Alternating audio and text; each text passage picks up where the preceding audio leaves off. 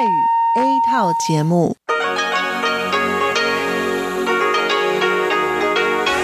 ที่นี่ สถานีวิทยุเรดิโอไต้หวันอินเตอร์เนชันแนล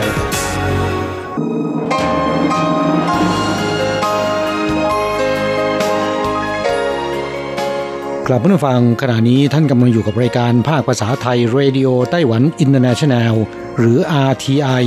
ออกกระจายเสียงจากกรุงไทเปไต้หวันสาธารณรัฐจีน เป็นประจำทุกวันนะครับ นอกจากรับฟังทางเครื่องรับวิทยุได้แล้ว ยังสามารถรับฟังรายการผ่านระบบออนไลน์ได้ที่ thai.rti.org.tw หรือที่ RTI Fanpage นะครับ ขอเชิญติดตามรับฟังรายการของเราได้ ตั้งแต่บัดนี้เป็นต้นไป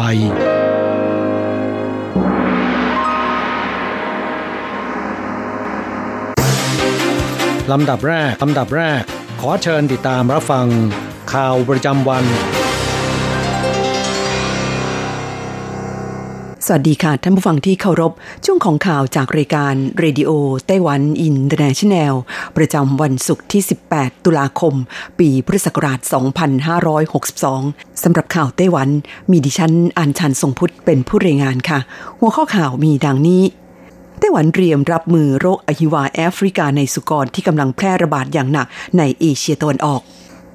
คณะกรรมการกิจการชนพื้นเมืองไต้หวันนำคณะผู้ประกอบการสินค้าวัฒนธรรมสร้างสรรค์ ไปร่วมงานมหากรรมที่ประเทศไทย ประเทศไทยสหรัฐเปิดให้นำเข้าฝรั่งจากไต้หวันได้แล้ว ไต้หวันกลายเป็นประเทศที่สองของโลกและที่หนึ่งของเอเชีย มหาวิทยาลัยครูแห่งชาติไต้หวันเตรียมเปิดหอพักรวมชายหญิง ปีการศึกษาหน้านับเป็นแห่งแรกในไต้หวันไต้ฝุ่นลูกที่ 20 ก่อตัวขึ้นแล้ว ผู้เชี่ยวชาญพยากรณ์ไม่กระทบไต้หวัน แต่ชะล่าใจไม่ได้ เข้าสู่ฤดูจับปลานวนจันทร์แล้ว สร้างเม็ดเงินให้ไต้หวันปีละกว่า 4,100 ล้านเหรียญ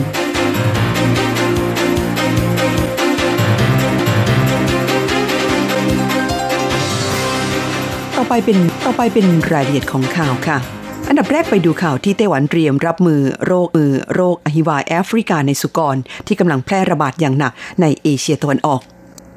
เพื่อรับมือกับการแพร่ระบาดอย่างรุนแรงของโรคอหิวาแอฟริกาในสุกร ในภูมิภาคเอเชียตะวันออก ศูนย์รับมือภัยพิบัติจากโรคอหิวาแอฟริกาของไต้หวัน ได้จัดการประชุมครั้งที่ 13 ขึ้นเมื่อวันที่ 9 ตุลาคมที่ผ่านมา โดยนายเฉินจีจงประธานคณะกรรมการการเกษตรไต้หวันสาธารณจีน ในฐานะผู้บัญชาการศูนย์รับมือภัยพิบัติแถลงว่า นับตั้งแต่เกิดการระบาดของโรค ASF ในภูมิภาคเอเชียตะวันออกเป็นต้นมา ได้เร่งตรวจสอบฟาร์มเลี้ยงสุกรทั่วไต้หวัน อีกทั้งแนะให้ปรับเปลี่ยนอาหารที่ใช้เลี้ยงสุกร โดยให้เลิกใช้เศษอาหารเหลือจากครัวเรือนมาเลี้ยงสุกร ศูนย์รับมือภัยพิบัติแถลงว่าตราบจนถึงปัจจุบันประเทศในภูมิภาคเอเชีย ที่เกิดการระบาดของโรค ASF ประกอบด้วยมองโกเลีย จีน เวียดนาม กัมพูชา ลาว เมียนมา ฟิลิปปินส์เกาหลีเหนือ เกาหลีใต้ และติมอร์เลสเต และได้มีการรายงานสถานการณ์การระบาดต่อองค์การโรคระบาดสัตว์ระหว่างประเทศหรือ OIE แล้ว ซึ่งศูนย์รับมือภัยพิบัติแถลงว่าจะจับตาสถานการณ์การแพร่ระบาดในระดับนานาชาติอย่างใกล้ชิด และจะปรับมาตรการที่เกี่ยวข้องในการควบคุมทางศุลกากร ตามสถานการณ์การระบาดล่าสุดศูนย์รับมือภัยพิบัติระบุว่าปัจจุบันรถบรรทุกที่ใช้ขนส่งสุกรที่ยังมีชีวิต และชิ้นส่วนสุกร ควรติดตั้งระบบ GPS เพื่อสะดวกในการติดตาม ซึ่งปัจจุบันมีรถบรรทุกทั้งหมด 3,128 คัน ในจำนวนนี้มี 2,984 คันที่ติดตั้งระบบดังกล่าวแล้ว เรียกร้องให้เจ้าของรถบรรทุกที่ยังไม่ได้ติดตั้ง เร่งทำการติดตั้งโดยเร็ว มิฉะนั้นอาจถูกปรับ และอาจทำให้เกิดช่องโหว่ในการป้องกันการแพร่ระบาดของโรคดังกล่าว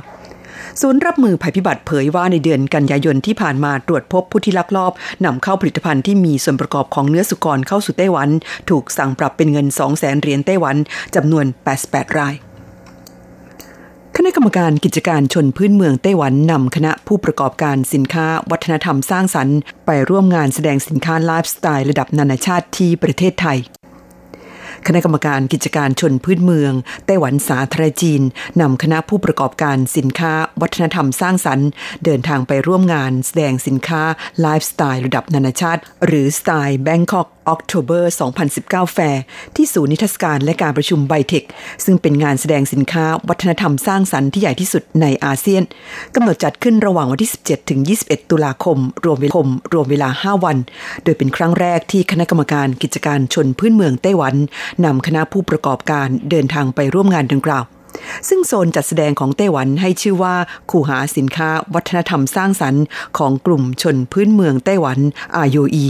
คำว่า ROE เป็นภาษาชนเผ่าตาอู แปลว่ายินดีต้อนรับ โดยจัดขึ้นภายใต้ธีม สินค้าวัฒนธรรมสร้างสรรค์ไลฟ์สไตล์ ซึ่งในครั้งนี้ได้นำ8 แบรนด์สินค้า วัฒนธรรมสร้างสรรค์คุณภาพเยี่ยมจากไต้หวันไปจัดแสดง ทั้งนี้เพื่อต้องการถ่ายทอดวัฒนธรรมที่มีเอกลักษณ์ของกลุ่มชนพื้นเมืองในไต้หวันค่ะ ต่อไปสหรัฐเปิดให้นำเข้าฝรั่งจากไต้หวันแล้ว ไต้หวันเป็นประเทศที่สองของโลกและที่หนึ่งของเอเชีย เมื่อวันที่ 17 ตุลาคมตามเวลาในกรุงวอชิงตัน รัฐบาลกลางสหรัฐประกาศอนุญาตให้นำเข้าฝรั่งจากไต้หวันได้ ตั้งแต่วันที่ประกาศเป็นต้นไป นายเฉินจีจงประธานคณะกรรมการการเกษตรไต้หวันสาธารณจีนโพสต์ใน Facebook ส่วนตัวว่าไต้หวันเริ่มเจรจาเพื่อขอส่งฝรั่งไปขายที่สหรัฐ กับรัฐบาลสหรัฐตั้งแต่ปีพศ 2552 หลังใช้เวลานานถึง 10 ปีสหรัฐเพิ่งตัดสินใจเปิดอนุญาตให้นำเข้าฝรั่งจากไต้หวันได้ทำให้ไต้หวันกลายเป็นประเทศที่สองของโลกรองจากเม็กซิโกที่สามารถส่งฝรั่งไปขายที่สหรัฐได้ และเป็นชาติแรกในเอเชีย ประธานคณะกรรมการการเกษตรไต้หวันอย่างกล่าวว่า นับจากประธานาธิบดีชาอิงหวนขึ้นดำรงตำแหน่งเมื่อเกือบ 4 ปีที่แล้ว ได้ประกาศเร่งขยายตลาดสินค้าเกษตรในต่างประเทศ เพื่อให้สินค้าเกษตรจากไต้หวันสามารถส่งไปขายได้ทั่วโลกจากการที่ความสัมพันธ์ระหว่างไต้หวันกับสหรัฐได้รับการปรับปรุงให้ดีขึ้น และการประกาศอนุญาตให้นำเข้าฝรั่งจากไต้หวันในครั้งนี้ ถือเป็นความคืบหน้าครั้งใหญ่หน้าครั้งใหญ่ ปัจจุบันตลาดฝรั่งไต้หวันที่ใหญ่ที่สุดคือแคนาดา ครองสัดส่วนมากกว่าครึ่งหนึ่งของปริมาณการส่งออกฝรั่งไปต่างประเทศ หลังจากสหรัฐเปิดอนุญาตแล้ว คาดว่าปริมาณการส่งออกจะเพิ่มขึ้นหลายเท่าตัวเข้าต่อไปมหาวิทยาลัยครูแห่งชาติไต้หวันเตรียมเปิดหอพักรวมชายหญิงปีการศึกษาหน้า นับเป็นแห่งแรกในไต้หวัน มหาวิทยาลัยครูแห่งชาติไต้หวัน หรือ NTNU ประกาศทดลองเปิดหอพักรวมชายหญิงแห่งแรก ในภาคการศึกษาแรกของปีการศึกษา 2563โดยดัดแปลงจากหอพักแห่งที่ 7 ในวิทยาลัยเขตกงกวน ซึ่งจะทำให้ NTNU กลายเป็นมหาวิทยาลัยแห่งแรกของไต้หวันที่มีหอพักรวมชายหญิง มหาวิทยาลัยครูแห่งชาติไต้หวันแถลงว่า เพื่อสร้างสภาพแวดล้อมที่เป็นมิตรในสถานศึกษา สภาพแวดล้อมการเรียนรู้และการพักอาศัย ที่เอื้อต่อสุขภาวะทางเพศที่ดี ดังนั้นจึงได้ตัดสินใจทดลองจัดตั้งหอพักรวมชายหญิง โดยชายหญิงแยกกันพักคนละชั้น และกำหนดให้ชั้นสองเป็นชั้นรวม อนุญาตให้ชายหรือหญิงสามารถพักได้ แต่ห้ามพักห้องเดียวกันห้องเดียวกัน ทางนี้แนวคิดจัดตั้งหอพักรวมชายหญิง ชายหญิง ริเริ่มโดยนักศึกษาของมหาวิทยาลัยครูแห่งชาติไต้หวัน ผ่านขั้นตอนการเสนอข้อคิดต่อคณะกรรมการความเสมอภาคทางเพศของมหาวิทยาลัย ในปี 2561 หลังผ่านมติที่ประชุมคณะกรรมการดังกล่าวแล้ว กองธุรการรับหน้าที่ดำเนินการ ซึ่งในขั้นแรกนี้ทดลองเปิดเพียงแห่งเดียวก่อน เข้าต่อไปไต้ฝุ่นลูกที่ 20 ก่อตัวแล้ว ผู้เชี่ยวชาญพยากรณ์ไม่กระทบไต้หวัน แต่ชะล่าใจไม่ได้ กรมอุตุนิยมวิทยาของไต้หวันแถลงว่าไต้ฝุ่นลูกที่ 20 ของปีนี้ ก่อตัวแล้วในช่วงรุ่งเช้าเวลาตีสองของวันที่ 18 ตุลาคม มีชื่อว่านอกุรี ตั้งโดยประเทศเกาหลีใต้หมายถึงตัวแรคคูน ซึ่งเป็นสัตว์เลี้ยงลูกด้วยนม หน้าตาคล้ายหมีแต่ตัวเล็กกว่า และมีหางเป็นพวง โดยรุ่งเช้าเวลาตีสองณจุดศูนย์กลางของแรคคูนอยู่บนทะเลห่างจากแหลมเออร์รวนปี ตอนใต้สุดของเกาะไต้หวันไปทางทิศตะวันออกเฉียงใต้ 980 กิโลเมตรกำลังเคลื่อนตัวไปทางตะวันตกด้วยความเร็ว 13 กิโลเมตรต่อชั่วโมง รองศาสตราจารย์อู๋เต๋อหรง อดีตผู้อำนวยการศูนย์พยากรณ์อากาศ กรมอุตุนิยมวิทยาไต้หวันกล่าวว่า จากการจำลองในคอมพิวเตอร์กว่า 50 ครั้ง ของศูนย์พยากรณ์อากาศพยากรณ์อากาศระยะปานกลาง แห่งยุโรป หรือ ECMWF พบว่าความกดอากาศสูงในมหาสมุทรแปซิฟิก โน้มน้าวให้ไต้ฝุ่นนอกูรี เคลื่อนตัวไปทางทิศตะวันตก แต่แรงเหนี่ยวนำดังกล่าวจะอ่อนกำลังลงเมื่อไต้ฝุ่นเข้าใกล้เกาะลูซอนของฟิลิปปินส์ทำให้เคลื่อนตัวช้าลง เปลี่ยนทิศทาง และอาจอ่อนกำลังลงจนกลายเป็นยอมความกดอากาศต่ำอยู่ใดก็ตามควรจับตามองอย่างใกล้ชิดชะล่าใจไม่ได้เข้าต่อไปเข้าสู่ฤดูจับปลานวลจันทร์สร้างเม็ดเงินให้ไต้หวันปีละกว่า 4,100 ล้านเหรียญ ช่วงเดือนกันยายนถึงพฤศจิกายนของทุกปี เป็นช่วงฤดูจับปลานวลจันทร์ของไต้หวัน แต่ละปีมีผลผลิตมากกว่า 5,000 ตัน สร้างเม็ดเงินได้มากถึงปีละ 4,100 ล้านเหรียญไต้หวัน โดยแหล่งเลี้ยงปลาที่ใหญ่ที่สุดของไต้หวันอยู่ที่นครไทนาน รองมาคือนครเกาชง อันดับ 3 คือเจียอี้ซึ่งแต่ละปีมีผลผลิตประมาณ 7,000 กว่าตัน และคาดว่าปีนี้เจียอี้จะมีผลผลิตเพิ่มขึ้นประมาณ 20%เจ้าของบ่อเลี้ยงปลาที่เขตปูใต้เมืองเจียอี้กล่าวว่า แม้เจียอี้จะไม่ใช่แหล่งผลิตปลานวลจันทร์ที่ใหญ่ที่สุด แต่เนื่องจากบ่อปลานวลจันทร์ที่เขตปูใต้ เป็นบ่อเลี้ยงปลาน้ำกร่อยทำให้เนื้อปลาจะหวานอร่อยกว่าที่อื่น และช่วงนี้เป็นฤดูกาลที่ปลานวลจันทร์โตเต็มที่ เนื้อหวานอร่อยที่สุด จึงขอเชิญชวนนักชิม ไปลิ้มลองความอร่อยกันได้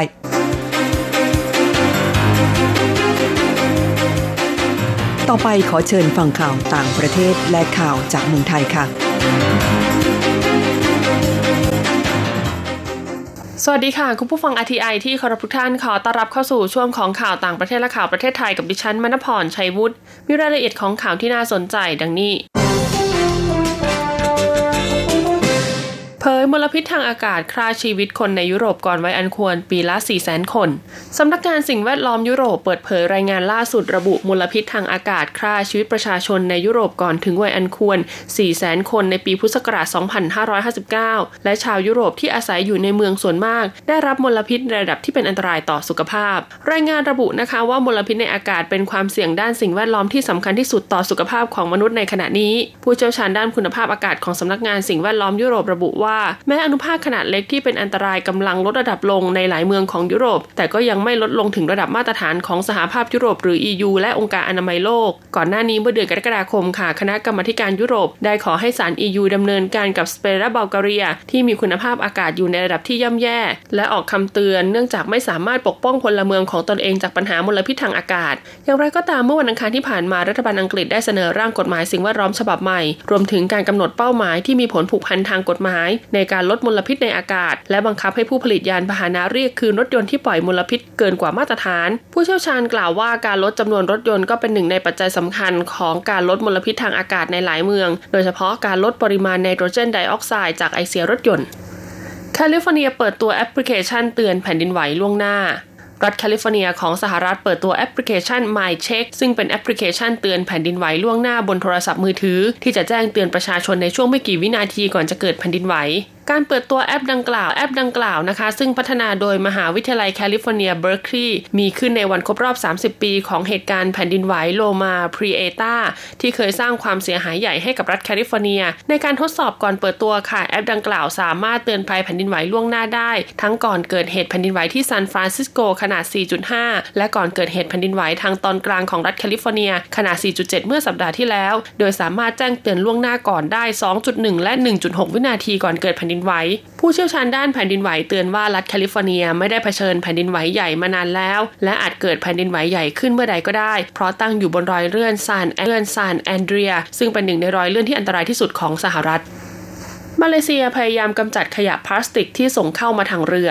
มาเลเซียกำลังเจรจาต่อรองกับประเทศต่างๆนะคะ ที่ส่งขยะพลาสติกมายังมาเลเซีย เพื่อให้นำขยะเหล่านี้กลับไป พร้อมกันนี้นะคะ ก็ได้งดเว้นค่าธรรมเนียมในการจัดเก็บสินค้า เพื่อกำจัดขยะในตู้สินค้าหลายร้อยตู้ ที่ตกค้างอยู่ที่ท่าเรือทั่วประเทศมานานหลายเดือนแล้ว เมื่อปีที่แล้วค่ะมาเลเซียกลายเป็นหนึ่งในประเทศที่เป็นจุดหมายปลายทาง ของการขนส่งขยะพลาสติกของต่างประเทศมาทิ้ง หลังจากที่จีนนะคะ สั่งห้ามการนำเข้าขยะเหล่านี้ เจ้าหน้าที่ของท่าเรือและของรัฐบาลมาเลเซียกล่าวว่ามาเลเซียเพิ่มมาตรการในการตรวจสอบหลังจากตู้สินค้าที่บรรจุขยะถูกส่งเข้ามาในประเทศอย่างต่อเนื่อง และได้สกัดตู้สินค้าที่ดูเหมือนจะนำขยะเข้ามาทิ้งในประเทศ เจ้าหน้าที่ด้านสิ่งแวดล้อมกล่าวว่าตู้สินค้ากว่า 300 ตู้ที่เต็มไปด้วยขยะพลาสติกจากญี่ปุ่นฮ่องกงยุโรปแคนาดาและสหรัฐ ถูกยุดไว้ที่ท่าเรือปีนัง บางประเทศตกลง ให้หลักการว่าจะนำขยะกลับไปรวม 200 ตู้ แต่ขณะนี้กำลังหาวิธีการส่งกลับ ขณะเดียวกันมีตู้สินค้ามากกว่า 100 ตู้ที่ถูกยึดไว้บนท่าเรือกูชิง บนเกาะเบอร์เนียวบางส่วนกำลังอยู่ในกระบวนการส่งคืนประเทศต้นทางต่อไปเป็นข่าวจากประเทศไทยค่ะ กระทรวงสาธารณาสุขแนะรับมือโรคหวัดช่วงปลายฝนต้นหนาวด้วยสุขบัญญัติ 2 รอ 2 หลอ นายแพทย์ประภาสจิตตาสิรินุวัตรโฆษกกรมสนับสนุนบริการสุขภาพกระทรวงสาธารณสุขกล่าวว่า ช่วงนี้เข้าสู่ปลายฝนต้นหนาวแล้ว ประชาชนมีความเสี่ยงในการเกิดโรคเกี่ยวกับระบบทางเดินหายใจได้ง่าย เช่นโรคหวัดไข้หวัดใหญ่และโรคปอดบวม โดยเฉพาะโดยเฉพาะเด็กเล็กและผู้สูงอายุที่มีภูมิคุ้มกันต่ำจะมีความเสี่ยงสูงต่อการป่วยเป็นโรคดังกล่าวได้ง่ายกว่าผู้อื่น และอาจจะแพร่กระจายไปสู่คนในครอบครัว ผู้ที่เป็นโรคไข้หวัดและไข้หวัดใหญ่จะมีอาการไข้ตัวร้อนน้ำมูกไหลไอจามมึนศีรษะ ปวดเมื่อยเนื้อตัว ปวดกระดูก และอาจมีอาการขึ้นไส้อาเจียน หากไม่ได้รับการรักษาอย่างทันท่วงทีก็อาจจะมีอาการแทรกซ้อนตามมา ได้แก่โรคปอดบวม ซึ่งมีอาการเหนื่อยหอบ ไข้ไอและมีเสมหะมากรายที่มีอาการรุนแรงอาจเกิดหนองในเยื่อหุ้มปอด หรืออาจเกิดการติดเชื้อในกระแสเลือด ผู้ป่วยจะมีความดันโลหิตต่ำและอาจเสียชีวิตได้ นายแพทย์ชาญยุทธพรมประพัฒผู้อำนวยการกองสุขศึกษากล่าวว่าประชาว่าประชาชนควรดูแลสุขภาพร่างกายในช่วงปลายฝนต้นหนาว โดยใช้หลักสุขบัญญัติ 2 รอ 2 ลอ คือ 1. รักษาความสะอาดร่างกายและของใช้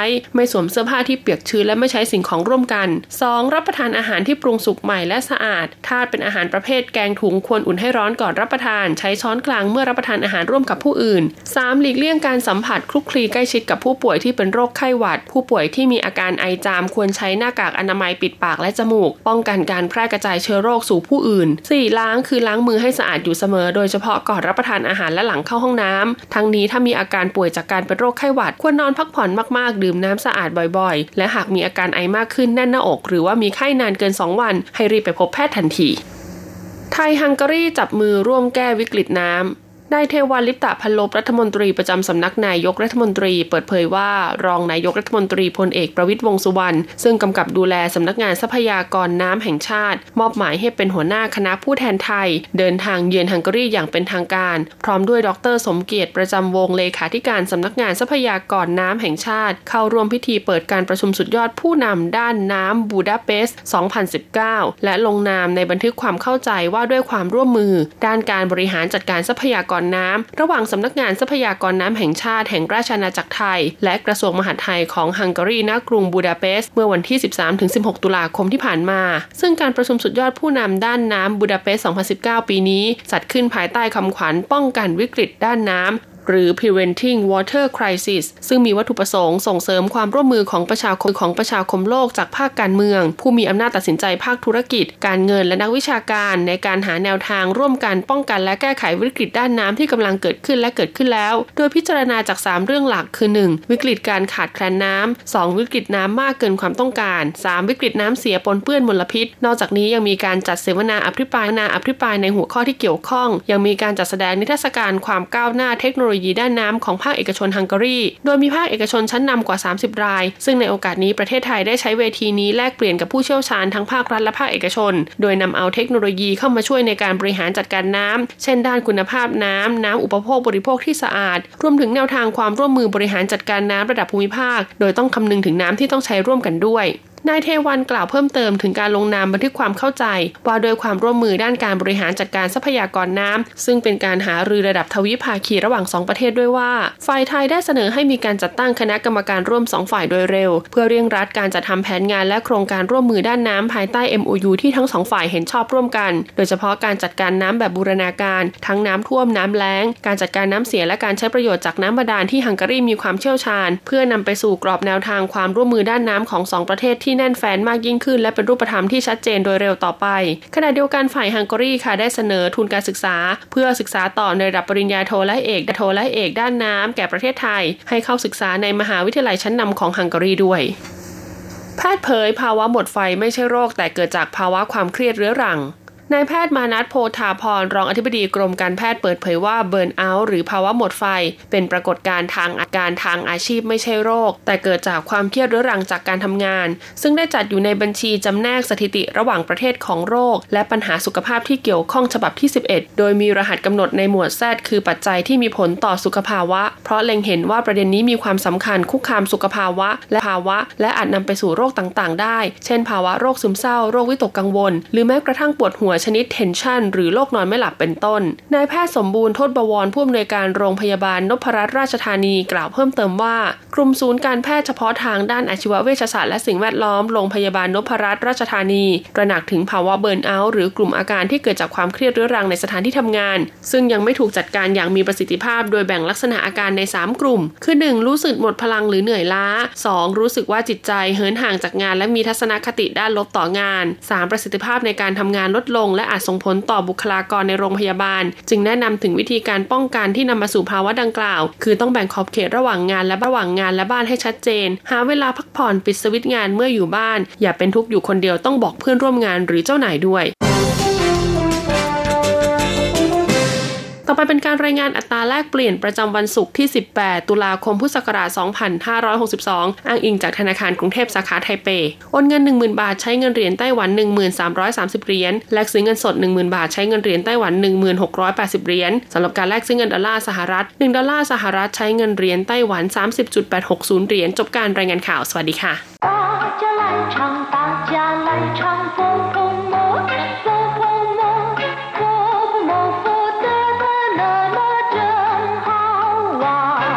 สวัสดีครับเพื่อนฟัง พบกันในวันนี้เราจะมาเรียนบทเรียนที่ 6 ของแบบเรียนชั้นสูง บทที่ 6 ฝากข้อความไว้ตอนที่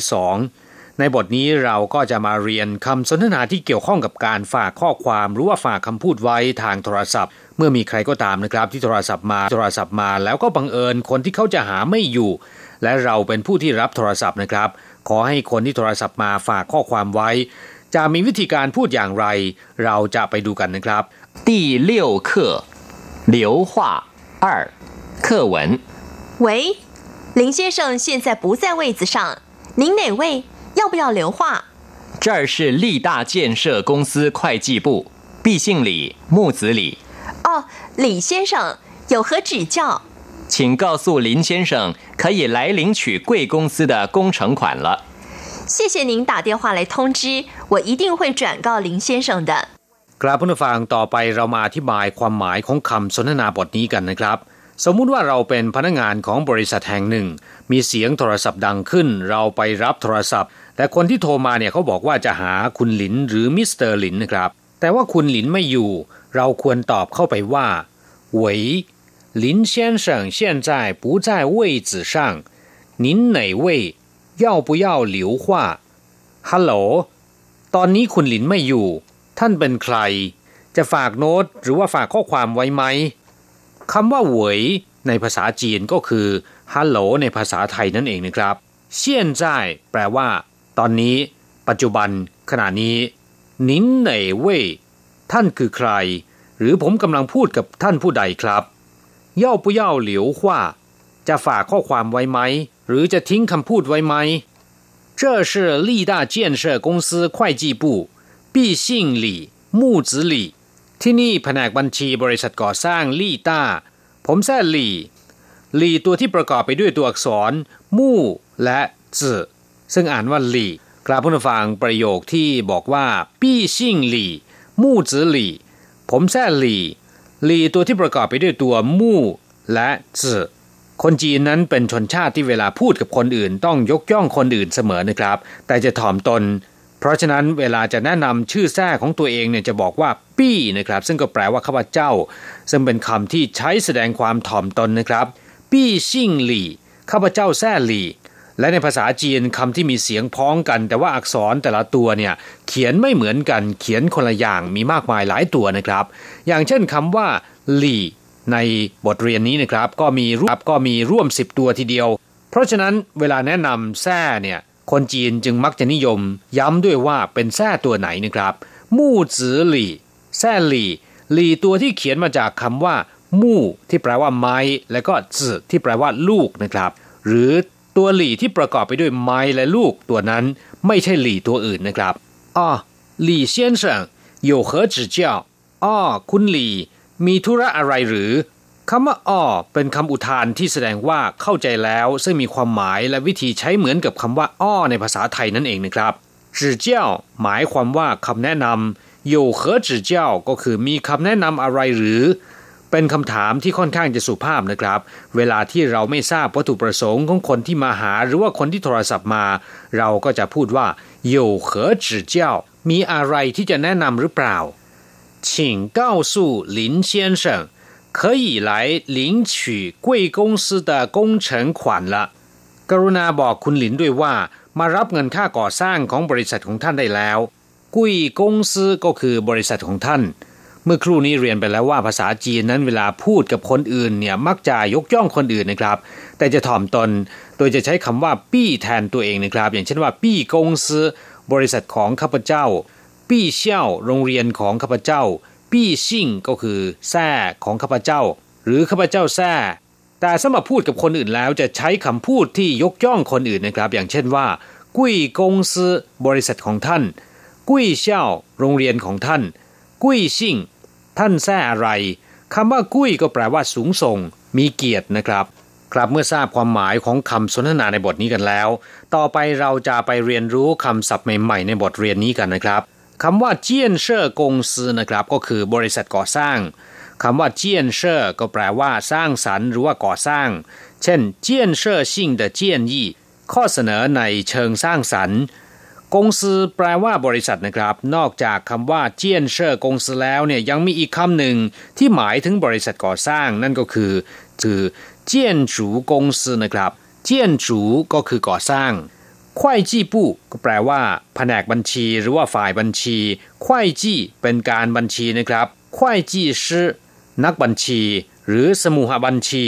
ผู้ตรวจสอบบัญชี เรียกว่าควายจี้ชื่อควายตัวนี้นะครับมีวิธีการอ่านอีกอย่างหนึ่งอ่านว่าคุยนะครับ ที่แปลว่าชุมนุม รวมตัวกัน เช่นว่าคายคุยก็แปลว่าประชุมจีคุยแปลว่าชุมนุม หรือแปลว่าเข้าใจก็ได้นะครับ อย่างเช่นว่า ถี่คุยแปลว่าตระหนัก วู้คุยก็คือเข้าใจผิด จีคุยคือโอกาส เป็นอักษรตัวเดียวกัน เขียนอย่างเดียวกัน แต่ออกเสียงคนละอย่าง แน่นอนความหมายก็จะเปลี่ยนไปตามเสียงด้วยนะครับ จุดนี้เป็นสิ่งที่ค่อนข้างยากสำหรับคนที่เรียนภาษาจีนใหม่ๆแต่เมื่อเข้าใจแล้วนะครับ ท่านจะมีความรู้สึกว่าภาษาจีนนั้น ล้ำลึกและก็มีความหมาย และไม่ถึงกับยากนักนะครับ อีกคำหนึ่งที่เราจะมาเรียนรู้กัน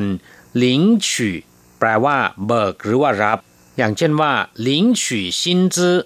รับเงินค่าจ้าง领取护照รับหนังสือเดินทาง何时来领取จะมารับได้เมื่อไหร่คำว่าหลิงนะครับมีความหมายมากมาย อย่างเช่นว่าหลิงชื่อแปลว่ากงสุลหลิงปันหัวหน้างานหลิงเซี่ยวผู้นำหลิงถูดินแดน หลิงเชียน แปลว่านำหน้า หลิงเต่า แปลว่านำหรือว่าการนำกงเฉิงขวัญแปลว่าค่าก่อสร้างนะครับ เฉพาะคำว่ากงเฉิงก็แปลได้หลายความหมายนะครับ อย่างเช่นว่า แปลว่าโครงการซึ่งก็หมายถึงโครงการที่ก่อสร้างนะครับ แปลว่าก่อสร้างหรืองานวิศวโยธา อย่างเช่นว่า ถูมู่กงเฉิง วิศวโยธาก่อสร้างจีเชี่ยกงเฉิง วิศวช่างกล ว่าเฉวกงเฉิง วิศวะเคมีเตี้ยนจื่อกงเฉิงวิศวะอิเล็กทรอนิกส์กงเฉิงชื่อแปลว่าวิศวกร กงเฉิงปิง แปลว่าทหารช่าง ส่วนคำว่าขวัญนนะครับ ก็แปลว่าเงิน หรือข้อหรือมาตรานะครับ อย่างเช่นว่าสนขวัญ เงินฝากคุยขวัญ โอนเงิน เจ้าขวัญ ส่งมอบเงินปัวขวัญ จัดสรรเงิน หรือแปลว่ามาตรา หรือข้อก็ได้นะครับ อย่างเช่นว่า ตีขวัญข้อที่หนึ่งหรือมาตราที่หนึ่งกงเฉิงขวัญ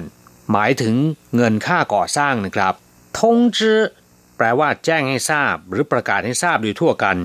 อย่างเช่นว่าทงจื้อตันหนังสือหรือใบแจ้งในเรื่องต่างๆ你走前请通知我ก่อนที่คุณจะก่อนที่คุณจะไป กรุณาแจ้งให้ผมทราบด้วย ส่วนคำว่าจวนเก้าแ ปลว่าฝากคำพูดหรือว่าฝากข้อความไว้ เพื่อนำไปพูดให้กับคนที่เราฝากถึงได้ทราบนะครับชิงจวนเก้าทากรุณาฝากบอกเขาด้วยว่า หรือช่วยบอกเขาด้วยครับหลังจากที่เรียนรู้ความหมายของคำศัพท์ในบทเรียนนี้ผ่านไปแล้วนะครับ ต่อแล้วนะครับ ต่อไปเราไปทำแบบฝึกหัดกัน现在不在位置上ขณะนี้ไม่อยู่ ประโยคนี้เราสามารถสร้างเป็น李小姐现在不在位置上 คุณหลีหรือมิสลีขณะนี้ขณะนี้ไม่อยู่ 有何指教มีอะไรจะแนะนำหรือ หรือมีคำแนะนำอะไร一定会的หมายความว่าจะปฏิบัติตามที่สั่งไว้หรือว่าขอร้องไว้อย่างแน่นอน ซึ่งเราสามารถสร้างเป็นประโยคใหม่ได้ อย่างเช่นว่า一定会去看他的看他的จะไปเยี่ยมเขาแน่นอน一定会告诉你的จะเล่าให้คุณฟังอย่างแน่นอน กราบผู้ฟังรายการของเราในวันนี้เวลาหมดตรงแล้วนะครับ เราจะกลับมาพบกันใหม่ในบทเรียนถัดไป สวัสดีครับ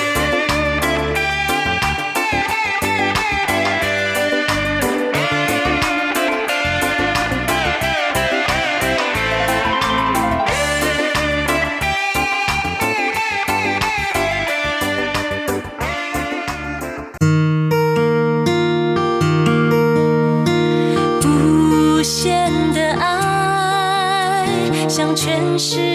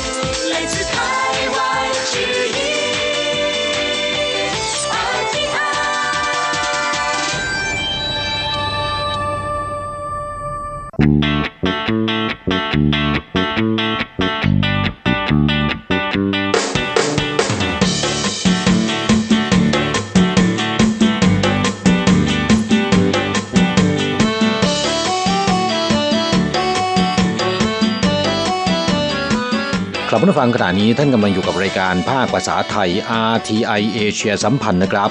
ลำดับต่อไปขอเชิญติดตามรับฟัง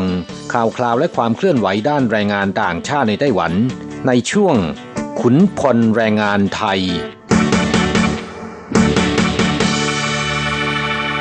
现在进行台湾地区有关外籍移工的新闻。台湾国际劳工暨雇主和谐促进协会到劳动部抗议，要求政府正视被照顾者权益，包括取消移工转换雇主期间的空窗期，建立移工履历、不良移工淘汰遣返机制等七项诉求。劳动部则回应，目前尚无修法规法规划。 กลับมาฟังช่วงนี้มาฟังข่าวคราวด้านแรงงานต่างชาติในไต้หวันกันนะครับ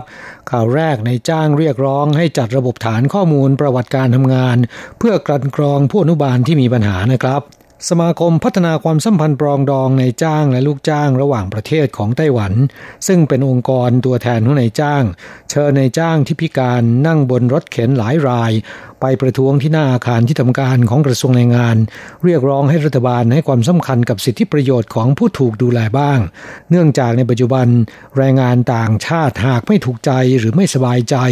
สามารถขอโอนย้ายไปทำงานกับนายจ้างใหม่ได้ทันที แต่สำหรับครอบครัวที่มีผู้ป่วยซึ่งต้องมีคนดูแลตลอดเวลาแล้ว ไม่สามารถจะขาดคนดูแลได้เลย แม้แต่วันเดียว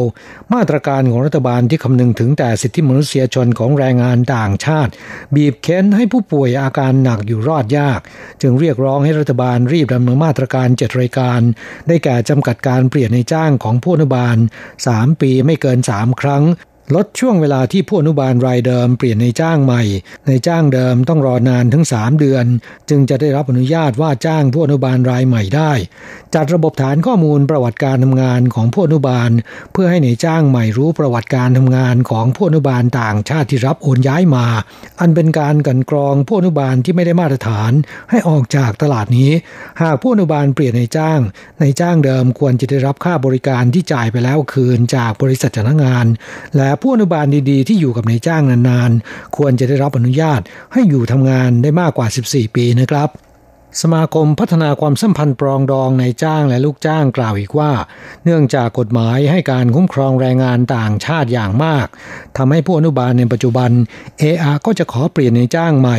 และจะหยุดทำงานรอเปลี่ยนในจ้างตั้งแต่วันนั้นเลย ทั้งที่สัญญาลงนามกัน 3 ปีทำให้ในจ้างไม่รู้จะหาใครมาดูแลคนป่วยแทน พวกเขากล่าวว่าสำหรับครอบครัวที่มีผู้ป่วยอาการหนักต้องดูแล หากผู้อนุบาลต่างชาติไม่ยอมทำงาน คนป่วยจะอยู่ไม่ได้เลยแม้แต่วันเดียว มาตรการของรัฐบาลสร้างปัญหาอย่างปัญหาอย่างหนักให้แก่นายจ้าง และครอบครัวของนายจ้างที่มีคนป่วยต้องดูแล ส่วนใหญ่จะต้องแบกรับภาระหนัก ไม่มีปัญญาจะจ้างผู้อนุบาลท้องถิ่น ซึ่งมีค่าจ้างแพงนะครับ คุณเจิ้งในจ้างรายหนึ่งที่ไปประท้วงกล่าวว่า ผู้อนุบาลในปัจจุบันเนื่องจากรู้สิทธิประโยชน์ทั้งตน สามารถโอนย้ายไปทำงานกับในจ้างรายใหม่ได้โดยเสรี มีจำนวนมากที่วันวันมัวแต่เล่นเฟซคุยไลน์หรือไม่ก็เล่นเกม ไม่ค่อยใส่ใจดูแลผู้ป่วย เมื่อในจ้างเตือนก็ไม่พอใจ ขอโอนย้ายไปทำงานกับในจ้างใหม่ และจะหยุดดูแลผู้ป่วยตั้งแต่นั้นเลย ผู้อนุบาลเหล่านี้จะไปสร้างความเดือดร้อนให้แก่ในจ้างใหม่ต่อไป จึงเรียกร้องให้มีีระบบคัดกรอง โดยมีการจัดตั้งฐานข้อมูล เพื่อให้ในจ้างใหม่รู้ข้อมูลก่อนจะรับโอนย้ายผู้อนุบาลว่า มีประวัติการทำงานเช่นไร โอนย้ายเนื่องจากสาเหตุใดบ้าง และควรจำกัดการโอนย้ายไม่เกินคนละสามครั้งภายในสัญญาสามปีนะครับ ด้านกระทรวงแรงงานกล่าวว่า ปัจจุบันพบว่าผู้อนุบาลโอนย้ายในจ้างใหม่ค่อนข้างทีแต่ยกเว้นมีหลักฐานว่าผู้อนุบาลต่างชาติทำผิดสัญญา หรือว่าทำผิดกฎหมาย สามารถส่งกลับประเทศและห้ามเดินทางเข้าสู่ไต้หวันอีกต่อไป การจัดระบบกันกรองเป็นการจำกัดเสรีภาพในการทำงานของแรงงานต่างชาติ เป็นสิ่งที่ไม่เหมาะสมอย่างยิ่ง ส่วนข้อเสนออื่นๆ กระทรวงแรงงานรับไว้ศึกษาและพิจารณาความเป็นไปได้ต่อไปนะครับ ครับผู้ฟังตามสถิติของกระทรวงแรงงานพบว่า ณ วันที่ 30 สิงหาคมปีนี้ แรงงานต่างชาติในภาคสวัสดิการสังคม ซึ่งส่วนใหญ่ทำงานในตำแหน่งผู้อนุบาล มีจำนวนมากถึง 258,589 คน ในจำนวนนี้นะครับทำงานเป็นผู้อนุบาลในครัวเรือน 241,562 คน และผู้อนุบาลต่างชาติเหล่านี้ มาจากอินโดนีเซียมากที่สุดนะครับ 194,055 คน ตามด้วยฟิลิปปิน29,483 คน อันดับอันดับ 3 มาจากเวียดนาม 17,630 คน ส่วนผู้อนุบาลชาวไทยลดลงเหลือ 394 คนนะครับ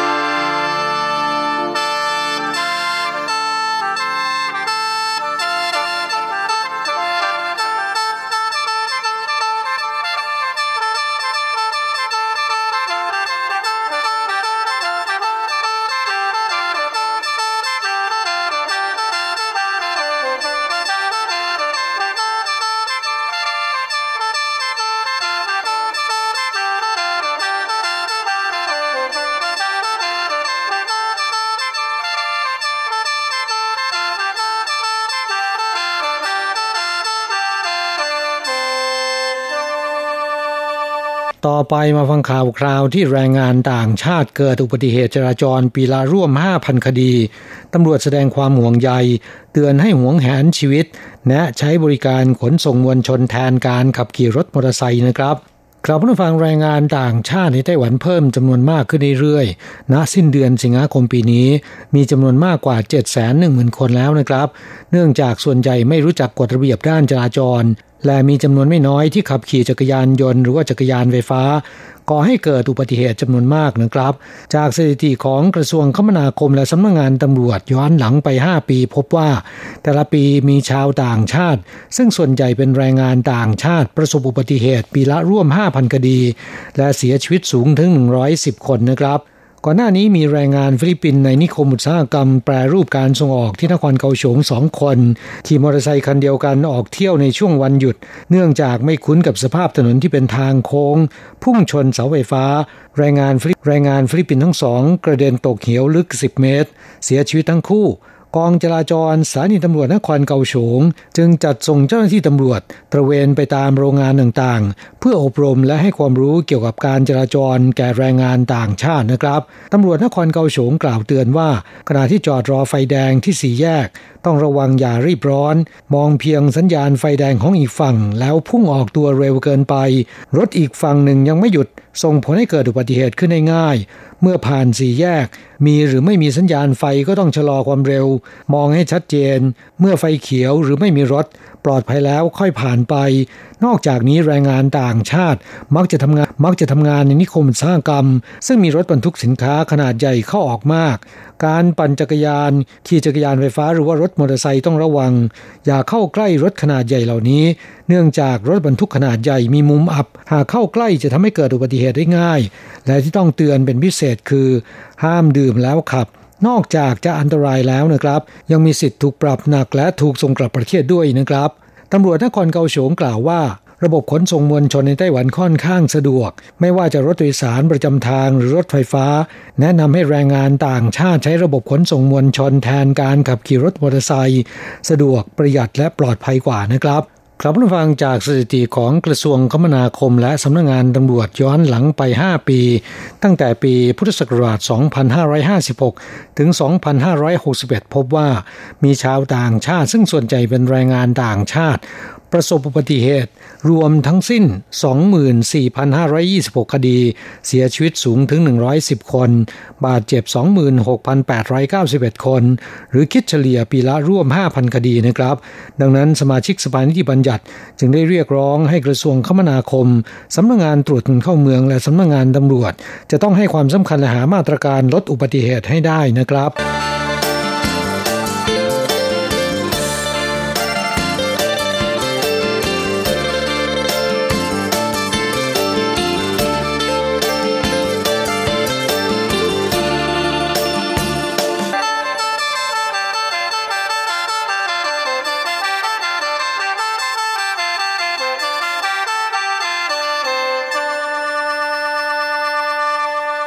ต่อไปเป็นคำเตือนของสำนักงงานแรงงานไทยนะครับ อย่าหลงเชื่อกลุ่มบุคคลหากินกับอดีตแรงงานไทยในไต้หวัน อ้างเป็นตัวแทนยื่นขอเงินบำเหน็จชราภาพจากกองทุนประกันภัยแรงงานของไต้หวันได้ โดยเก็บค่าบริการในอัตราสูง และการยื่นขอไม่ต้องผ่านนายหน้า ได้เงินเต็มจำนวนนะครับ ครับผู้ฟังไต้หวันเป็นประเทศเดียวที่จ่ายเงินบำเหน็จชราภาพแก่แรงงานต่างชาติ ผู้เคยเดินทางมาทำงาน และเป็นสมาชิกกองทุนประกันภัยแรงงาน ไม่ว่าจะทำงานกับนายจ้างรายไหนช่วงเวลาใด เมื่ออายุครบ 60 ปีขึ้นไปแล้วนะครับ สามารถยื่นขอเงินบำเหน็จชราภาพจากกองทุนประกันภัยของไต้หวันได้ ในอัตราอายุงาน 1 ปีจะได้ 1 เดือน โดยไม่มีการแบ่งว่าเป็นแรงงานไต้หวันหรือแรงงานต่างชาตินะครับ และสำนักงงานแรงงานไทยได้จัดทำเอกสาร รวมทั้งรายละเอียดขั้นตอนการยื่นขอเงินบำเหน็จชราภาพดังกล่าว รายงานต่อกระทรวงแรงงานไทย และกระทรวงแรงงานได้สั่งการให้สำนักงงานแรงงานจังหวัดทุกจังหวัด ประชาสัมพันธ์และให้บริการช่วยเหลือแรงงานไทยในเรื่องนี้แล้วนั้น จากสถิติพบว่าตั้งแต่สำนักงงานแรงงานไทยได้ช่วยเหลือยื่นคำร้องที่ส่งมาจากแรงงานจังหวัดต่างๆ ในช่วง 3 ปีที่ผ่านมานะครับ มีแรงงานไทยที่มีคุณสมบัติยื่นคำร้อง และก็ได้รับอนุมัติเงินบำเหน็จชราภาพ จากกองทุนประกันภัยแรงงานของไต้หวันแล้วประมาณ 1,000 คน วงเงินอนุมัติกว่า 70 ล้านเหรียญไต้หวัน หรือเฉลี่ยได้รับเงินคนละ 70,000ถึง80,000 เหรียญไต้หวันทำให้กลุ่มบุคคลบางกลุ่ม เห็นช่องทางทำมาหากิน โฆษณาทางสื่อออนไลน์ ทั้ง Facebook และทางไลน์อ้างเป็นตัวแทนยื่นของเงินบำเหน็จชราภาพจากไต้หวันให้แก่แรงงานไทย ที่เคยเดินทางมาทำงานที่ไต้หวันได้ โดยเรียกเก็บค่าบริการในอัตรา 30%ถึง 50%ของเงินบำเหน็จชราภาพที่ได้รับทำให้แรงงานไทยจำนวนหนึ่งเข้าใจผิดคิดว่าเดินเรื่องยุ่งยาก มอบหมายให้กลุ่มบุคคลดังกล่าวไปทำเรื่อง ซึ่งเกิดปัญหามากมาย เช่นเอกสารไม่ครบ ในระบบฐานข้อมูลไม่ปรากฏชื่อของแรงงานไทยรายนั้น หรือเงินบำเหน็จที่ได้รับน้อยกว่าที่ควร หรือแม้ว่าจะได้รับแล้ว เกือบครึ่งหนึ่งจะถูกในหน้าหักเป็นค่าบริการนะครับ ดังนั้นทางสำนักงงานแรงงานไทยจึงขอประชาสัมพันธ์มายังแรงงานไทยที่มีสิทธิ์ว่า การยื่นขอเงินบำเหน็จชราเงินบำเหน็จชราภาพจากไต้หวัน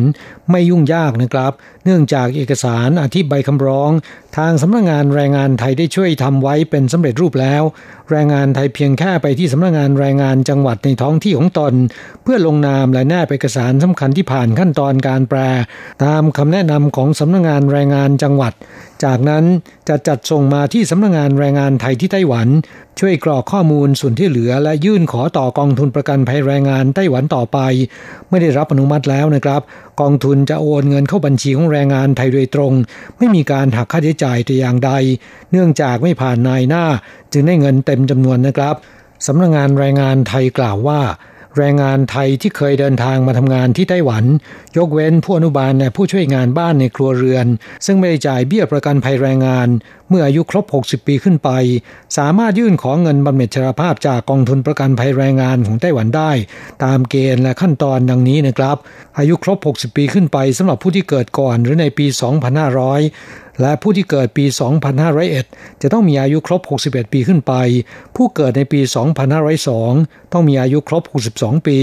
ผู้เกิดในปี 2503 ต้องมีอายุครบ 63 ปี ผู้เกิดในปี 2504 ต้องมีอายุครบ 64 ปี และผู้ที่เกิดในปี 2505 และหลังจากนั้นจะต้องมีอายุครบ 65 ปีขึ้นไป จึงจะมีสิทธิ์ยื่นคำร้องขอรับเงินนะครับ สำหรับอัตราเงินบำเหน็จชราภาพที่มีสิทธิ์ได้รับ เท่ากับอายุการเข้ากองทุนปีละหนึ่งเดือนของค่าจ้างที่แจ้งเอาประกันโดยเฉลี่ย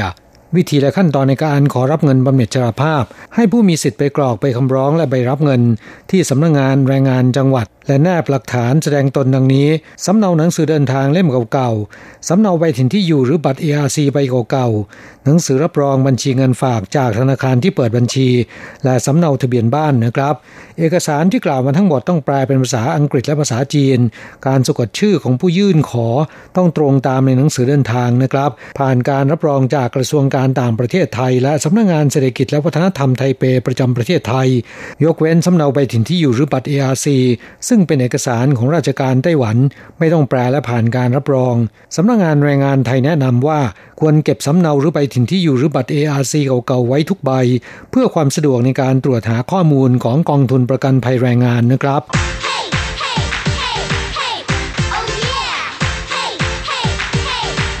อยากรู้ไหมไต้หวันมีอะไรดี ขยับเข้ามาสิ จะบอกให้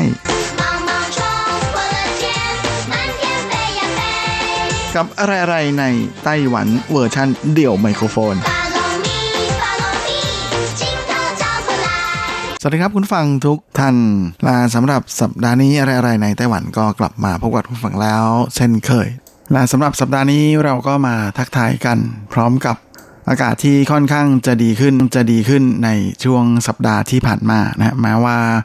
ทางไทเปนั้นจะมีฝนปล่อยๆ ตกอยู่บ้างนะเป็นระยะระยะ แต่ก็ไม่เป็นอะไรที่น่าหนักใจสักเท่าไหร่ ยิ่งเมื่อเห็นพิษของเจ้าพายุไต้ฝุ่นฮากิบิสแล้วเนี่ยก็รู้สึกว่าไต้หวันปีนี้โชคดีมาก ๆ เลยนะฮะมีไต้ฝุ่นมาเฉียดเฉียดหลายลูกนะฮะลูกหนึ่งก็หมุนออกข้างบนไปนะฮะอีกลูกหนึ่งก็หมุนลงข้างล่าง มาอีกทีหนึ่งก็วิ่งขนาบซ้ายขวา แต่ว่าไม่มีลูกไหนที่แบบเข้าตรงๆถล่มตรงๆเลยอย่างไรก็ดีนะก็แม่ มีไต้ฝุ่นกำลังตั้งเขาอยู่ไกลๆอีกลูกหนึ่ง ก็ไม่รู้เหมือนกันนะครับว่าจะมาแบบไหนอีก ก็เอาเป็นว่าให้มันผ่านๆไปก็แล้วกันนะฮะและสำหรับช่วงวันหยุดสุดสัปดาห์ที่ผ่านมาซึ่งเป็นวันหยุดยาวเนื่องจากงานฉลองเทศกาลวันชาตินั้นก็อย่างที่ได้เรียนให้คุณฟังได้ทราบนะว่าเป็นวันรถติดแบบมหาวินาศสันตโร นะฮะแล้วก็เห็นข่าวอยู่นะฮะหลังจากจบช่วงวันหยุดนั้นวันหยุดนั้นก็ปรากฏว่าบนชิงจิ้งนะฮะไม่ใช่ชิงจิ้งครับบนเหอวันซานครับก็คือทางที่เลยจากชิงจิ้งขึ้นไป ตรงนั้นชิงจิ้งก็รถติดนะติดหนักมาก โดยเฉพาะตรงบริเวณตรงบริเวณลานจอดรถนี่แทบจะไม่มีที่ให้จอดเลย คนต้องไปจอดกันริมทางนะฮะริมถนนบนเส้นเหลืองเส้นแดงอะไรอย่างเงี้ยก็โดนออกไปสั่งกันเป็นแถวนะฮะก็ได้แต่บนบนเพราะมันไม่มีจริงๆนะที่จอดรถ แล้วก็ยังรถติดขยับไม่ได้เลยทีเดียว แล้วก็นอกจากนี้นะฮะที่บริเวณอูลิงนะซึ่งถือเป็นจุดที่คนนิยมไปจอดพักถ่ายรูปกันนะเพราะว่าเป็นจุดสูงสุดของทางหลวงนะฮะในไต้หวันนะซึ่งก็เรียกได้ว่าเป็นไฮไลท์อย่างหนึ่งของการไปเที่ยวที่เหอพันซานเลยนะที่คุณจะต้องไปถ่ายภาพกับเจ้าอูลิง ฮะแล้วก็ถ่ายวิวที่เป็นวิวถนนนะฮะจากตรงศาลาที่อยู่ข้างบนตรงอีกอูลิงตรงนั้นมองมาเนี่ยจะเป็นฮวันชานที่สวยมากๆนะแต่เที่ยวนี้หลายคนคงอยากหลายคนคงอยากคำสวยไม่ออก เพราะว่ารถติดหนักมากแล้วก็มากแล้วก็ช่วงกลางคืนนะฮะคือติดบางทีติดจนอยู่ตรงนั้นไม่ได้ไปไหนกันเลย ก็เขาบอกว่ากลายเป็นเหมือนกับเย่ซื่อเลยนะเพราะว่าคนเต็มไปหมดเลย รถก็เต็มหมดเลยไม่ขยับเลยด้วย เอาลาบนเรื่องรถติดไปแล้วนะมาเรื่องที่เที่ยวกันดีกว่า เห็นช่วงนี้แหมเพื่อนๆที่อยู่กรุงเทพก็นิยมไปเช็คอินกันมากๆเลย มาก ๆเลยนะฮะที่อุโมงค์แถวๆสามย่านมิดทาวนะฮะซึ่งต่อมาจากสถานีรถไฟฟ้าที่เป็นส่วนขยาย ในไต้หวันเองก็มีอุโมงค์เปิดใหม่ที่น่าสนใจอยู่เหมือนกันนะฮะอยู่แถวๆอูตู่ นะฮะซึ่งอุโมงค์นี้ก็อุโมงค์นี้ก็เป็นอุโมงค์เก่าแก่ มีอายุนับร้อยปีนับร้อยปีเลยทีเดียวนะฮะแล้วก็ปิดซ่อมแซมไปนานพอสมควรนะฮะล่าสุดนั้นก็เพิ่งจะเปิดให้ใช้งานได้แล้วนะฮะตั้งแต่วันที่ 7 ตุลาคมที่ผ่านมา กับอุโมงค์อูตู่จิวซุยเตานะฮะซึ่งสร้างขึ้นในสมัยที่ญี่ปุ่นยังปกครองเกาะไต้หวันอยู่เลยนะฮะแต่ว่าหลังจากบูรณะเสร็จแล้วเนี่ยเขาไม่ได้ใช้เป็นทางรถวิ่งนะฮะแต่ให้เป็นเส้นทางขี่จักรยานครับโดยอุโมงค์สายนี้เนี่ยอยู่บนเส้นทางขี่จักรยานซี่จื่อจีหลง และเป็นส่วนสุดท้ายนะฮะของเส้นทางขี่จักรยานสายนี้นะฮะที่จะต่อทะลุระหว่างซี่จื่อไปยังจีหลงนะก็เรียกว่าตอนนี้เปิดให้ขี่ได้ตลอดทางแล้วนะสำหรับเพื่อนๆที่สนใจแล้วก็อยากจะขี่จักรยานชอบขี่จักรยานนั้นก็เป็นอะไรที่น่าสนใจทีเดียวนะฮะโดยเส้นทางสายนี้มีความยาว 14 กิโลเมตรนะฮะเริ่มตั้งแต่เป็นส่วนต่อนะฮะมาจากเส้นทางขี่จักรยานเรียบริมแม่น้ำ ซึ่งก็เป็นเส้นทางที่ต่อมาจากไทเปออีกทีหนึ่งนะฮะก็คือเป็นเส้นทางที่เรียบจากริมแม่น้ำจีหลงในไทเปนะครับไปจนต่อไปจนถึงที่ซี่จือฟากนู้นครับแล้วก็เลยข้ามไปถึงจีหลงนะเป็นการข้าม 3 จังหวัดเลย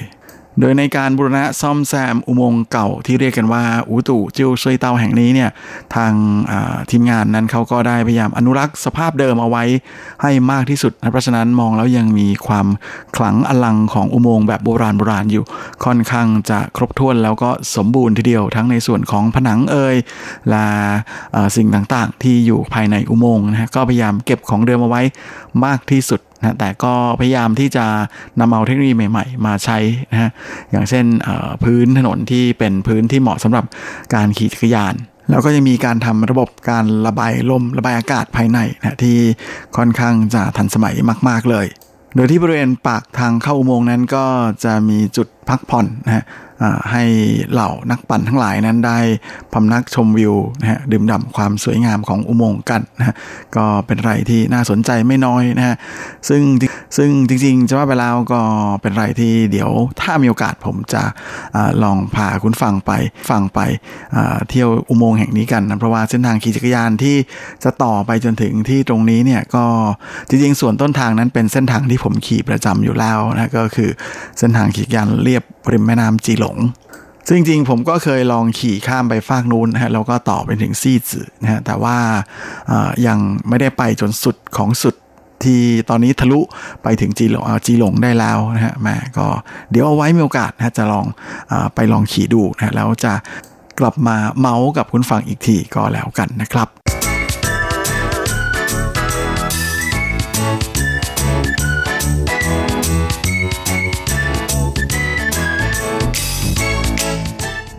และช่วงถัดไปนั้นก็จะเป็นช่วงของเทศกาลไทเป溫泉季นะหรือเทศกาลออนเซ็นไทเปนะฮะที่กำลังจะเปิดฉากขึ้นในช่วงปลายเดือนนี้นะฮะซึ่งแน่นอนนะว่าเจ้าภาพที่รับหน้าเสือนั้นก็จะเป็นบริเวณสถานีรถไฟฟ้าซินเป่ยโถนะที่ถือเป็นย่านอาบน้ำแร่ชื่อดังของไทเป โดยในปีนี้นะครับมาก็เตรียมที่จะมีขบวนฉลองนะฮะจากทรงซานซื่อนะหรือมัตสึยาม่านะฮะที่เป็นจังหวัดของญี่ปุ่น จะจัดขบวนแห่เจ้านะมาร่วมฉลองที่นี่ด้วย ก็เรียกได้ว่าเป็นอะไรที่อลังการมากๆนะโดยเทศกาลไทเปเวินเฉวียนจีหรือเทศกาลออนเซ็นไทเปนั้นก็จัดขึ้นเป็นปีที่ 18 แล้ว 8 แล้ว ซึ่งก็ถือเป็นเทศกาลใหญ่ประจำปีของทางแถบไปโถแล้วก็เป็นเทศกาลการท่องเที่ยวระดับนานาชาติที่เป็นที่น่าสนใจแล้วก็มีชื่อเสียงไม่น้อย พร้อมกันนี้นะฮะทางสำนักส่งเสริมการท่องเที่ยวของกรุงไทเปนั้น ก็ได้มีการมีการจัดโปรแกรมพิเศษนะเป็นทริปพิเศษสำหรับการท่องเที่ยวตามเส้นทางรถเมล์เล็ก สายเสียวจิ๋วกงเชอร์นะฮะสายเบอร์เก้าเล็กนะฮะ small small nine ซึ่งจะวิ่งระหว่างไปโถนะกับ ที่จูสือหูนะฮะแหล่งท่องเที่ยวชื่อดังบนภูเขาหยางหมิงซานแน่นอนนะฮะว่าแม้มีโปรเจกต์มีแคมเปญส่งเสริมการท่องเที่ยวแบบนี้ก็ต้องมีแอปนะฮะที่จะอำนวยความสะดวกให้ข้อมูลแล้วก็มีส่วนลดดีๆ ที่น่าสนใจนะใครที่สนใจก็ดาวน์โหลดกันได้นะกับแอปที่มีชื่อว่า In เซี่ยงเป่ยเถา ซึ่งเป็นแอปที่จะมีทั้งรายละเอียดของกิจกรรมต่างๆนะแล้วก็ยังมีคูปองลดราคาสำหรับการไปเผ่าทังนะหรือไปแช่วันสึกไปแช่วันเซนในแถบไปโถนะฮะมีทั้งแบบหนึ่งแถมหนึ่งนะหรือว่าเป็นส่วนลด 100 แล้วก็นอกจากนี้ยังมีบางแห่งนะฮะที่จะจะให้แผ่นมาสก์หน้าเป็นของแถมนะหรือว่าแถมน้ำมันอโรมาอะไรประมาณอย่างนี้นะฮะก็แล้วแต่แต่ละที่ที่จะร่วมเทศกาลร่วมโปรโมชั่นกันนะฮะว่าใครจะใครจะสนับสนุน support อะไรของรางวัลแบบไหน ใครที่สนใจอยากจะทราบรายละเอียดของโปรโมชั่นทั้งหมดนั้นก็สามารถขึ้นไปติดตามได้ นอกจากแอปแล้วนะฮะก็ยังสามารถขึ้นไปติดตามได้บนเว็บไซต์ของไทเปชื่อวันเฉียนฟาจันเสียห้วย จริงพูดชื่อของเป่ยโถมานานแล้วนะฮะแต่เชื่อว่าหลายท่านอาจจะยังไม่ทราบที่มาที่ไปแล้วก็ความเป็นไปของ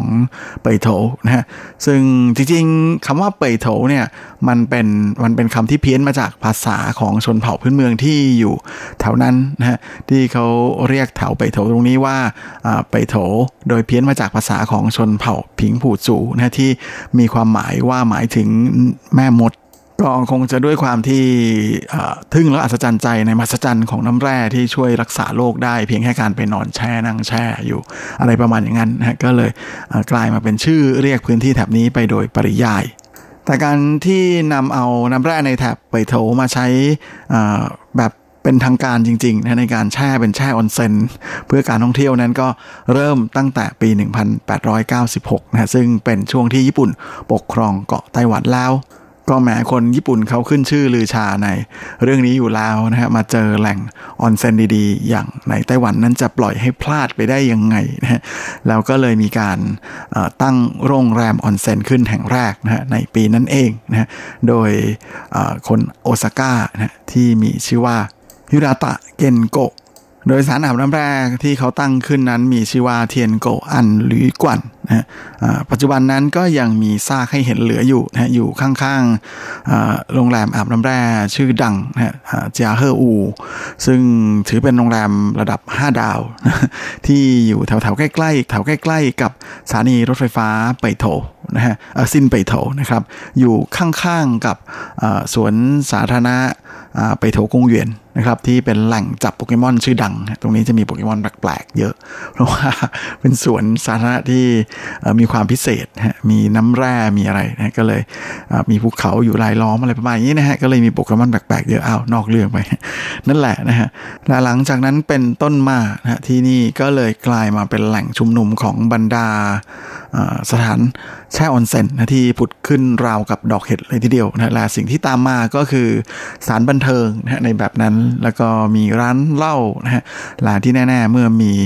คนญี่ปุ่นอยู่เยอะนะฮะก็เลยมีเกอิชามีอะไรแบบนี้นะฮะมาเป็น service ที่ตามมา ก็เลยทำให้แถบนี้คึกคักมากๆนะฮะจนก็เลยมีคนมาอยู่เรื่อยๆ เพิ่มขึ้นเรื่อยๆนะฮะแล้วก็มีการก่อสร้างสิ่งต่างๆนะอาคารเอิงอาคารเอ่ยนะฮะก็มีคนมาอยู่เยอะใช่ไหมฮะก่อนที่ในที่สุดก็มีการทำระบบของน้ำแร่นะฮะที่เป็นรูปเป็นร่าง แล้วก็มีการก่อสร้างท่อส่งน้ำแร่นะฮะที่โอเคสมบูรณ์นะครบวงจร โดยว่ากันว่าท่อน้ำแร่นั้นมีความยาวถึงประมาณ 6,000 กว่าฟุตเลยทีเดียวนะฮะ โดยทำเสร็จในช่วงเดือนสิงหาคมของปี 1906นะหลังจากนั้นก็มีการเปิดสถานอาบน้ำแร่สำหรับประชาชนทั่วไปนะโดยแต่ก่อนนั้นส่วนใหญ่ก็จะเป็นเฉพาะเหล่านายทหารญี่ปุ่นนะหรือว่าพวกบรรดาคนมีเงิน ที่จะเข้าไปใช้ได้นะฮะแต่ว่าหลังจากนั้นก็มาเปิดให้คนทั่วไปเนี่ยได้มีโอกาสมาอาบน้ำแร่บ้างนะฮะกับสารอาบน้ำแร่ที่เรียกกันโดยทั่วไปว่าทางหลง และแน่นอนว่าก็ส่งผลให้แถวนี้นะแถวไทเปตรงบริเวณเซนเวทนก็เลยกลายเป็นแหล่งอาบน้ำแร่ เป็นสถานพักผ่อนหย่อนใจนะที่ประชาชนมาใช้บริการมาท่องเที่ยวกันเยอะมากเลย อย่างไรก็ดีในช่วงแรก ๆ การเดินทางไปที่นี่ก็ยังคงไม่สะดวกนะเพราะว่าจะต้องไปลงรถหรือว่าไปจอดรถที่ไปโถแล้วก็เดินนะข้ามขึ้นเขาไปนะก่อนที่จะต้องลงเขาอีกทีกว่าที่จะถึงบริเวณสถานอาบน้ำแร่ซึ่งก็เป็นอะไรที่ไม่สะดวกจริงๆนะฮะและแน่นอนว่าหลังจากนั้นก็เริ่มมีการ ทำถนนในปี 1907นะเดือนมีนาคม แต่ว่าประสบปัญหาว่ามามีฝนตกดินถล่มนะก็เลยทำให้ทางรถไฟนั้นขาดนะก่อนที่จะมีการก่อสร้างใหม่ขึ้นหลายครั้งนะฮะและในที่สุดก็สำเร็จจนได้ในปี 1909นะฮะ แล้วก็มีการเปิดใช้งานในช่วงเดือนมีนาคม จนกระทั่งมีบริการรถเมล์เลยนะครับ รถโดยสารที่วิ่งระหว่างไทเปมาที่เฉาซาน แล้วก็มาที่ไปโถแล้วก็กลับไปไทเป และในปี 1913 นะฮะ เจ้าหลงทางวี่ฉังนะก็ได้ปรับเปลี่ยนถูกก่อสร้างใหม่กลายมาเป็นไปโถเวนเฉียนกงกงวี่ฉังซึ่งก็ใช้กันอยู่ในปัจจุบันนี้นะฮะและนอกจากนี้นอกจากนี้ในปีเดียวกันนั้นก็ยังมีการก่อสร้างสวนสาธารณะไปโถกงหยวนขึ้นมาด้วยนะฮะถือว่าเป็นสวนสาธารณะที่ใหญ่แล้วก็สวยมากๆแห่งหนึ่งในไต้หวันในขณะนั้นเลยทีเดียวจากนั้นเดี๋ยว จากนั้นในปี 1916 ก็มีการทำทางรถไฟนะฮะจากไปโถต่อมายังซินไปโถซึ่งก็ไม่น่าแปลกใจเลยนะว่าทำไมที่นี่ถึงได้กลายมาเป็นสถานอาบน้ำแร่ที่มีชื่อเสียงนะเพราะว่าแหมสารรูปโภคพื้นฐานก็ครบครันนะมีบริการก็เพียบพร้อมทุกท่านสามารถไปสัมผัสกับบรรยากาศแบบญี่ปุ่นโบราณในไต้หวันได้ที่นี่ ครับและเวลาของรายการสัปดาห์นี้ก็หมดลงอีกแล้วนะ ผมก็คงจะต้องขอตัวขอลาไปก่อนด้วยเวลาเพียงเท่านี้เอาไว้เราค่อยกลับมาพบในครั้งอาทิตย์หน้า เช่นเคยในวันและเวลาเดียวกันนี้ ส่วนสำหรับวันนี้ก็ขอพรให้คุณผู้ฟังทุกท่านนั้นโชคดีมีความสุขสุขภาพ